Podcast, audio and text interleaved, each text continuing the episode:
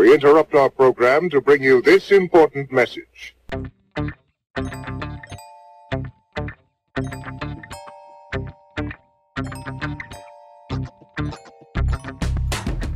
Welcome to another episode of Medicalization, a podcast miniseries that dives into some of the most peculiar and fascinating stories of the history of medicine.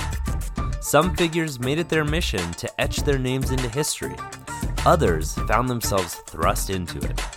Either way, their contributions have made medicine what it is today. I'm your host, Wafiq Sedhome. And I'm your host, Jessica Sedhome. In today's episode, we discuss the little known advent of anesthesia and how one man's elixir changed it all. This is the story of Seishu Hanaoka.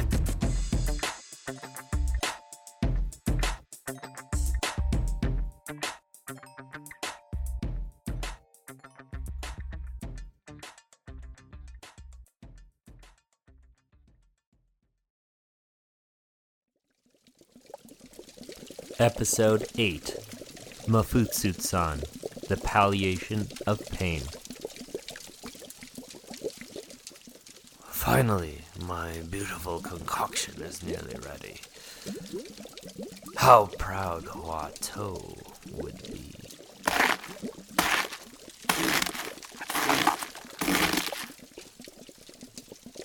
Eight parts mandarich, two parts souzu, Byakushi, Toki, one part Tenensho, and one sensu bean. Now, just the water. Let it boil over.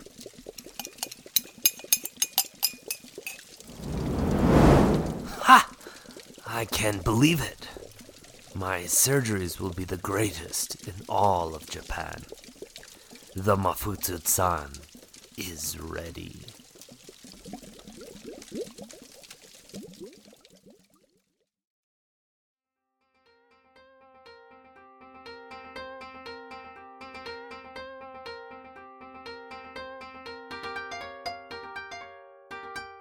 Seishu Hanaoka, born in 1760 in Hirayama, Japan, is one of the most influential surgeons in history.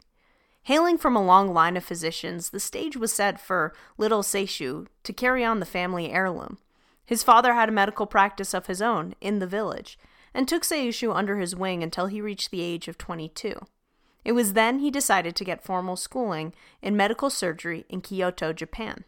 He learned traditional Chinese medicine and surgery for one year in Kyoto, and then traveled around Japan for an additional three years, shadowing a variety of clinics and learning from his elders.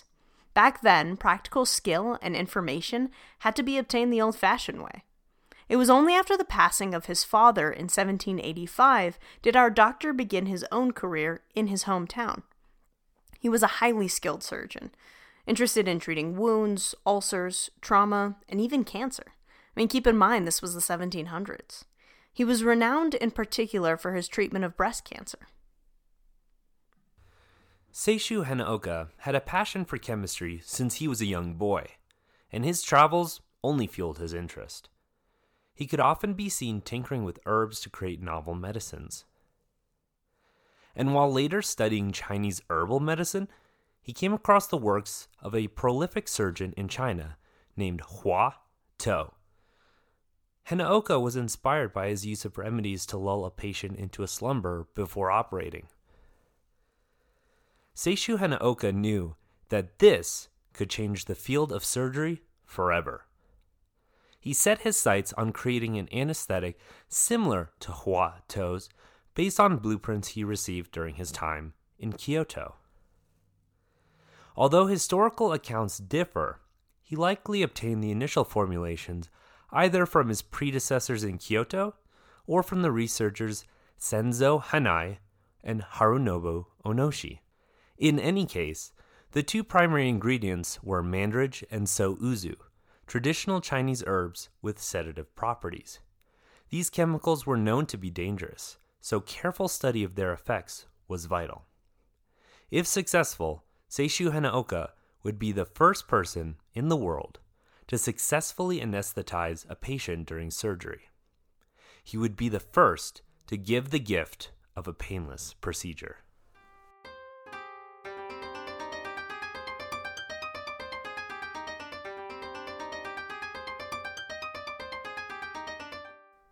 Truly understand why Seishu Hanaoka wanted to change the medical approach to surgery, we wanted to take another historical detour to discuss how surgery was performed in the pre anesthesia days.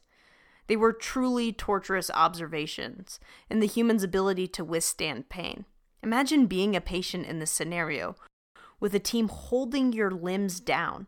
You're subjected to piercing knives, rigid saws, and pointing screws that caused immeasurable agony with every movement of the surgeon's hand.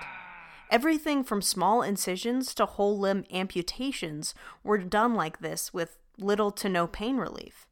Back in those days, good surgeons knew that the most effective surgery was a quick one.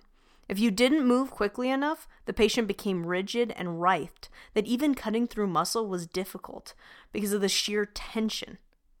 And if you happened to live through all that torture, the post operative course was often worse, complicated by blood loss and infection. Most of these patients died shortly thereafter.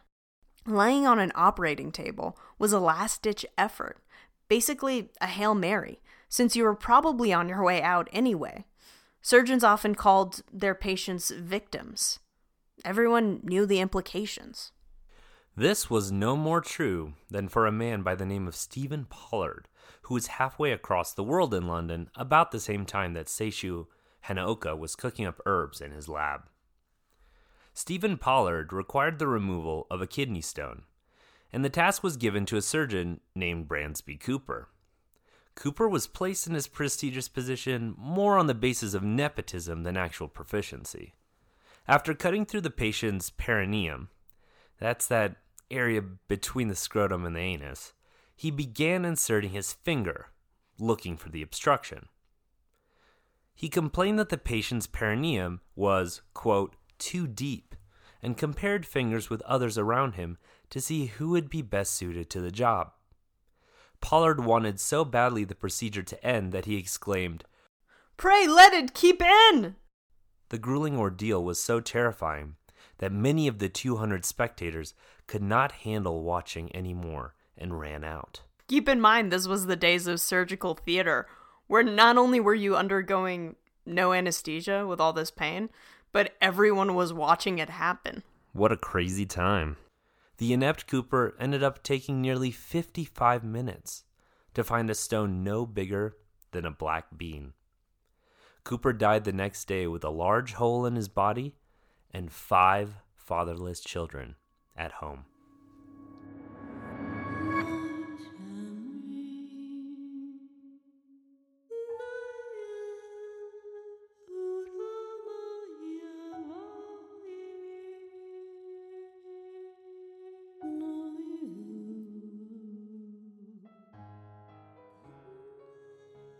It's easy to assume that the surgeons were the apathetic instruments of pain, but the words of an anonymous surgeon recalling those darker days could prove otherwise. Of the agony that my surgery occasioned, I will say nothing. Suffering so great as I underwent cannot be expressed in words, and thus, fortunately, cannot be recalled. The particular pangs are now forgotten, but the blank whirlwind of emotion, the horror of great darkness, and the sense of desertion by God and man, bordering close upon despair, which swept through my mind and overwhelmed my heart, I can never forget, however gladly I would do so. Many civilizations throughout time experimented with herbs that provided localized pain relief, but no one had created a drug that could completely anesthetize a patient while the procedure commenced. That seemed like a far off fantasy. With the framework for concoction set, he named his sedative Mafutsu-san. Shortly thereafter, Seishu Hanaoka set to experiment on his subjects, those poor dogs in his village. He would observe their response to the potion, noting their behavior as the medicine kicked in, the time it took for them to fall asleep, the length of anesthesia, as well as the side effects. There were undoubtedly some casualties as he pushed the limits of his elixir until he got it just right. Hanaoka knew that when he perfected it on a canine, he would need to see its effects on humans. His first two subjects, at their request, were his mother and his wife. Disaster struck as an experimental dose given to his wife led to her blindness. And not just temporarily, she actually lived her whole life blind. Finally, after years of toiling, this time with a little bit more caution, Seishu Hanaoka finally had a working anesthetic by 1796. With the medicine ready and the surgical skills at hand, Seishu Hanaoka now just needed a willing patient. Many came to him looking for an answer for their ailments, but when he proposed a radical surgical solution, he was met with the same response every time fear and subsequent refusal. That was until October of 1804. A six year old woman by the name of Kan Aya entered his practice.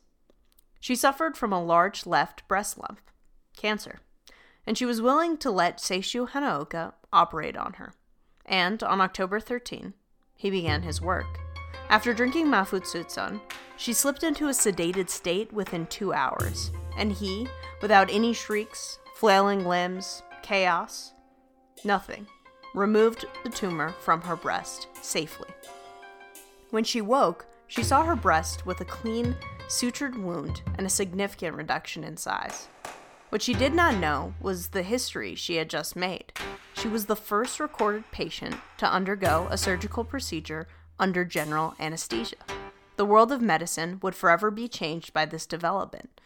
The possibility of longer, painless, and more audacious surgeries was now within reach.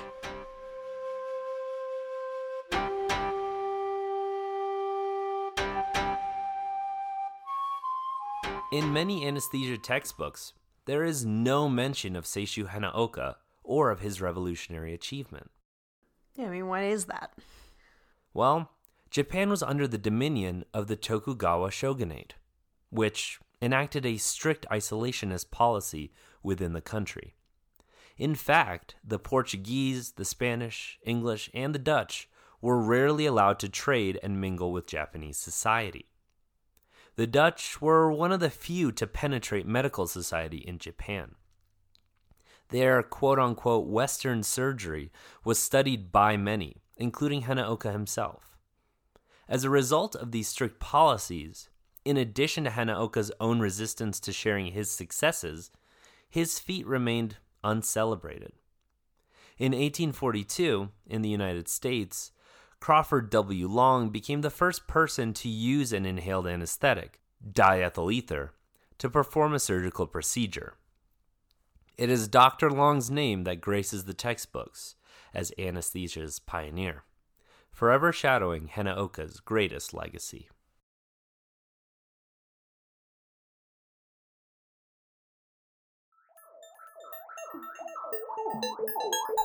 I think it's that time, Jesse. Uh oh. It's time to learn the science behind some of our favorite stories. Off to the synaptic center.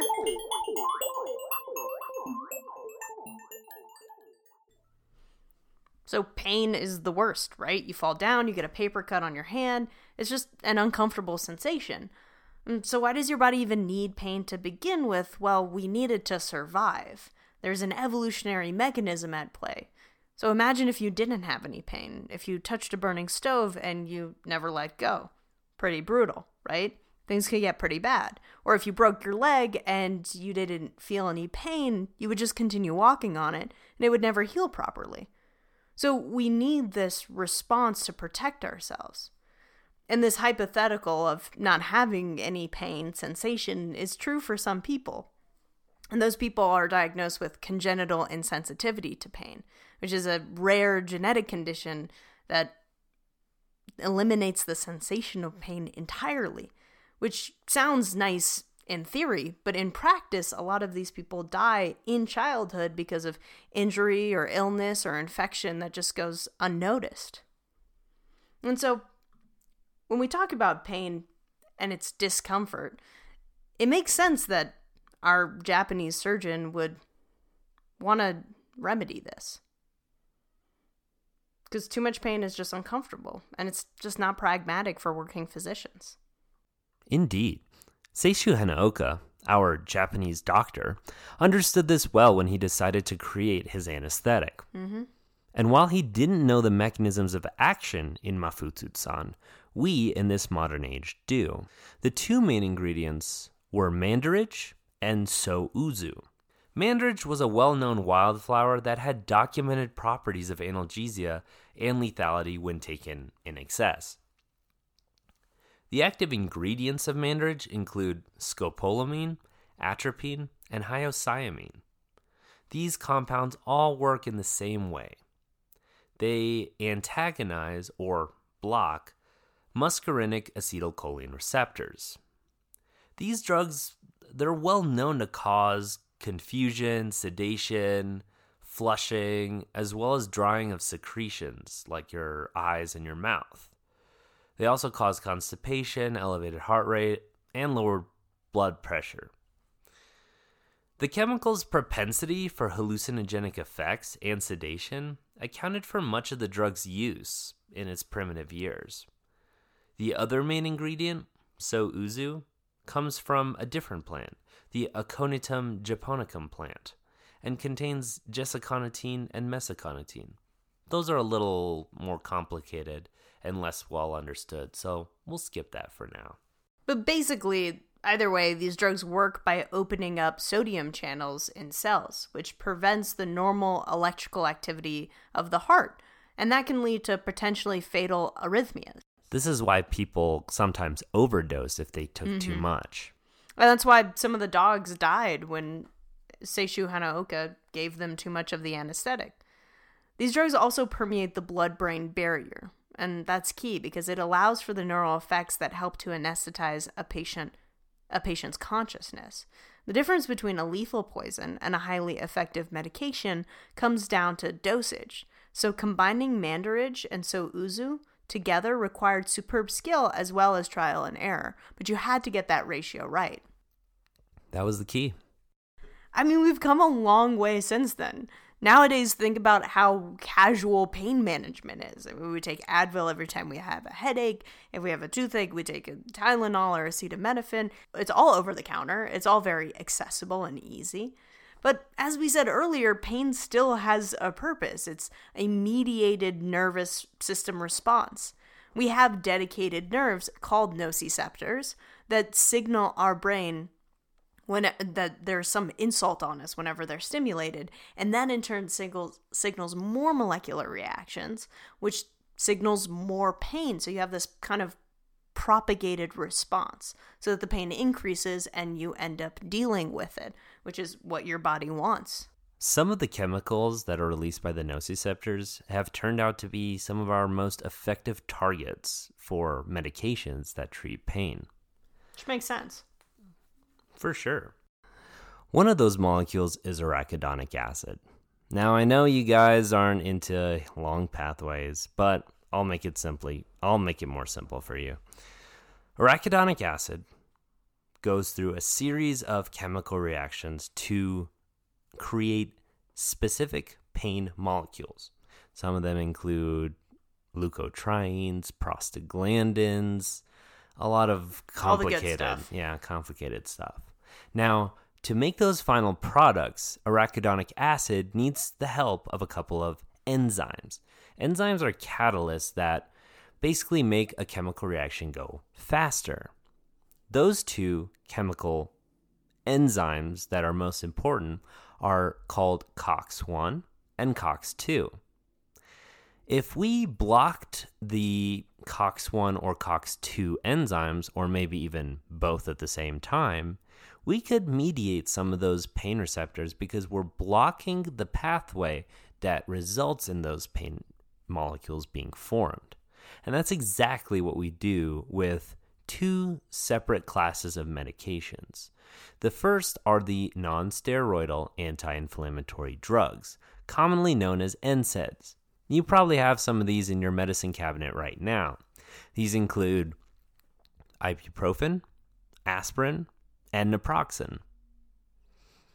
These molecules work by either binding to COX1 or COX2. In the case of aspirin, it binds to both irreversibly. The other major class within this kind of uh, prostaglandin blocking pathway is acetaminophen, commonly known as Tylenol. Now, this drug acts by working on COX2, and it doesn't affect inflammation like the other NSAIDs did. This one mostly affects pain and fever. Now, these drugs work really well, as you guys have probably seen yourselves, in mild forms of pain. You maybe have a small fever, or you cut yourself. That's when it works the best, or maybe you have a headache. But if you need a more of a big gun medication, Get the good stuff. yeah, that's where the opioids will come in. And opioids are really, really good at reducing pain, like the best. They often have been used for patients after surgery or people with chronic pain, uh, even though new research obviously indicates that this is not the best strategy. Drugs in this class are oxycodone or morphine, fentanyl, heroin. What makes these drugs so effective is that they bind to opioid receptors in your body. Opioid receptors basically have a direct line to the brain to tell you that you're in pain. So when you take an opioid to relieve your pain, you're really not eliminating your pain, right? You're just masking it. Absolutely. And right now, this is more relevant than ever. You know, you turn on the news and the opioid crisis in America is everywhere, and for good reason. You know, in the past 20 years, doctors were sort of coaxed by pharmaceutical companies into thinking that opioids could treat people's pain with minimal side effects. And now we know that that's just not true. At its worst, opioids can lead to respiratory dep- respiratory depression and eventually result in death, and that's how you get so many people dying of overdoses. And it also has highly addictive properties, and so you need to be very careful as a physician and as a consumer about the amount that you about how you regulate. So you need to be really careful as both a physician and a consumer on how you regulate this um, this very potentially dangerous but also potentially very helpful um, class of drug medications. So we need to be judicious in prescribing by healthcare professionals, and new government regulations are currently being enacted to prevent thousands of unnecessary deaths that occur yearly. And so there is progress that's being made.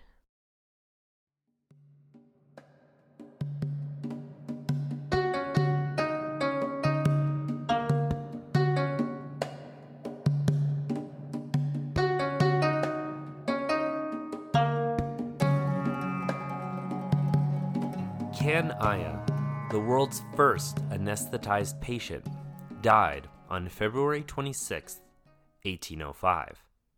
Her name would be one of nearly 150 patients of Hanaoka's who had some type of breast mass on which he operated.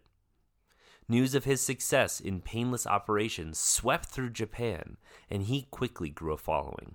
Many aspiring surgeons flocked to learn from Hanaoka and discover the secret of Mafutsu-san. As was Japanese tradition, his pupils were forbidden from sharing the recipe or details of his technique with anyone, including family. He constructed his version of a medical school to teach his growing population of apprentices and named it Shunrin Ken. With water sanitation, a lecture hall, an operating room, consultation room, and a pharmacy, it was a spectacle of order and efficiency seldom seen in that time. Although those walls have since collapsed, the foundation of medicine Seishu Hanaoka built has become a staple of medical practice. With the birth of anesthesia came a responsibility for a new generation of physicians whose sole job was to identify, manage, and combat suffering. Anesthesiologists treat pain in operating rooms, emergency rooms, and primary care clinics every day. They tackle everything from one hour procedures to decades long management of chronic pain. With an expanded arsenal of medications and a fervor to combat suffering, our communities are indebted to those, both past and present, that are dedicated to controlling that all too uncomfortable feeling we know as pain.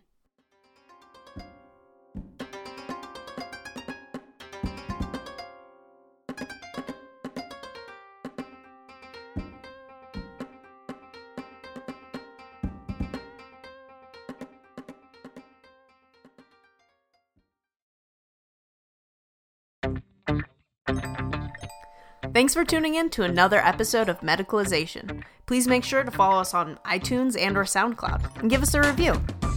You don't have to give us a review, but sharing with your friends and writing a review are the best ways to help us out.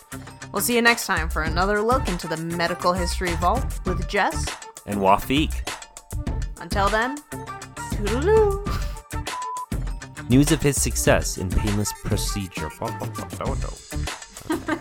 weird that you do that. I know that's because we're not under pressure. Yeah, well, this is no pressure. Because it's just us. Just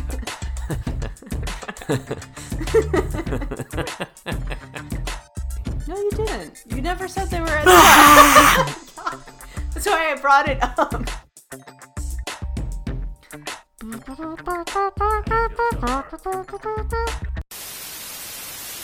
Now back to our show.